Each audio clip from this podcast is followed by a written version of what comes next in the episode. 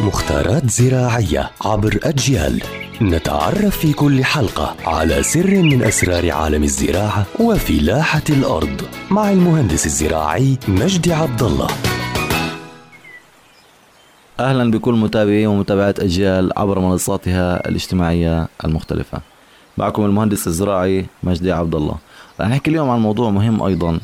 طبعا خلينا نتفق يا إخوان إنه دائما لما يصير عندي إصابة حشرية أو إصابة فطرية بحاول قدر الإمكان ان أستخدم الوصفات الطبيعية والمنزلية لمكافحة هاي الأمراض وهي الحشرات، لكن إذا كانت هاي الحشرات بكميات هائلة وعندي كمية كبيرة من الأشجار طبعا عمل وصفات منزلية بدها وقت وبدها جهد.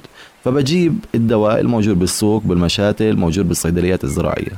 طبعا وهذا الدواء له فترة أمان. يعني بمعنى أنت ممنوع تأكل من هاي الثمار أو هاي الأوراق قبل ما تنتهي فترة الأمان. فعلى سبيل المثال مبيد الدورسبان مثلا. فترة أمان أسبوع.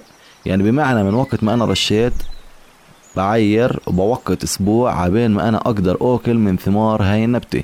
ممنوع أنا أرش دواء فورا بعد ساعة أو ثاني يوم أنا أكل فهي تسمى فترة الأمان. وأيضا لكل مبيد معيار. يعني ما بزبط أنا إنه أنا أرش الدواء على زي ما بدي أو أرشه بالطريقة اللي بتناسبني. لا في معيار. واحد سنتي للتر واحد سنتي للتر اثنين سنتي للتر اثنين سنتي للتر يعني بيكون على السرنجة طول اثنين سنتي لتر لكل لتر ماء وبترش فورا. تمام؟ فبلزم بهاي المعايير عشان ما يصير عندي مشاكل.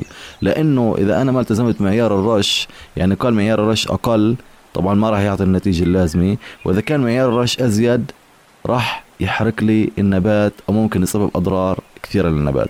فنلتزم بفترة أمان لهي المبيدات ونلتزم بمعيار رش هاي المبيدات. يعطيكم العافية.